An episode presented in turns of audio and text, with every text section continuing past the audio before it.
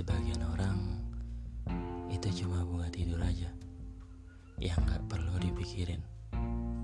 Ya, kalau mimpi buruk tinggal diabaikan. Dan kalau mimpi indah, ya dinikmati aja. Tapi gak gitu juga lah. Malahan sesuatu yang ada dalam mimpi, mimpi gue sehari-hari itu merupakan hal yang ajaib. Gimana enggak? Dari kecil gue harus dihadapin oleh kenyataan bahwa apa yang gue mimpiin bisa jadi nyata.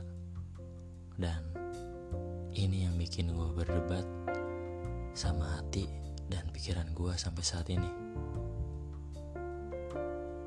Tapi gue anggap itu biasa aja.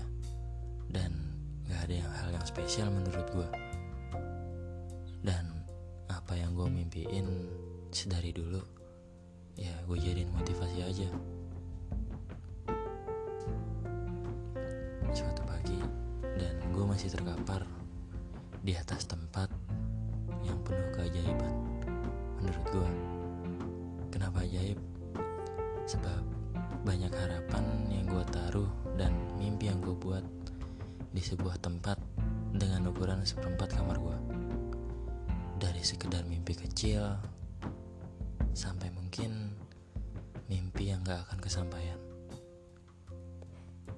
Tentang mimpi, kita dituntut untuk memiliki apa yang kita pengen dalam hidup kita.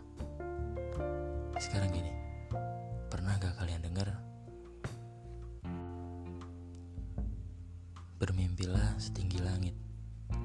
Nah, menurut gua, karena langit sangat luas, jadi gak menutup kemungkinan banyak juga yang bermimpi sama kayak kita. Itu sebabnya kenapa banyak mimpi yang gak terwujud. Padahal sebenarnya itu terwujud. Dan ini masalahnya. Bukan kita yang mewujudkan itu. berarti prioritas mimpi kita masih kalah sama dia. Gak usah kecewa lah. Kalian kan masih punya tempat ajaib kalian. Dan langit masih sangat luas. Masih banyak tempat yang kosong buat kita ngegantung mimpi-mimpi kita. Jadi, selamat bermimpi ya.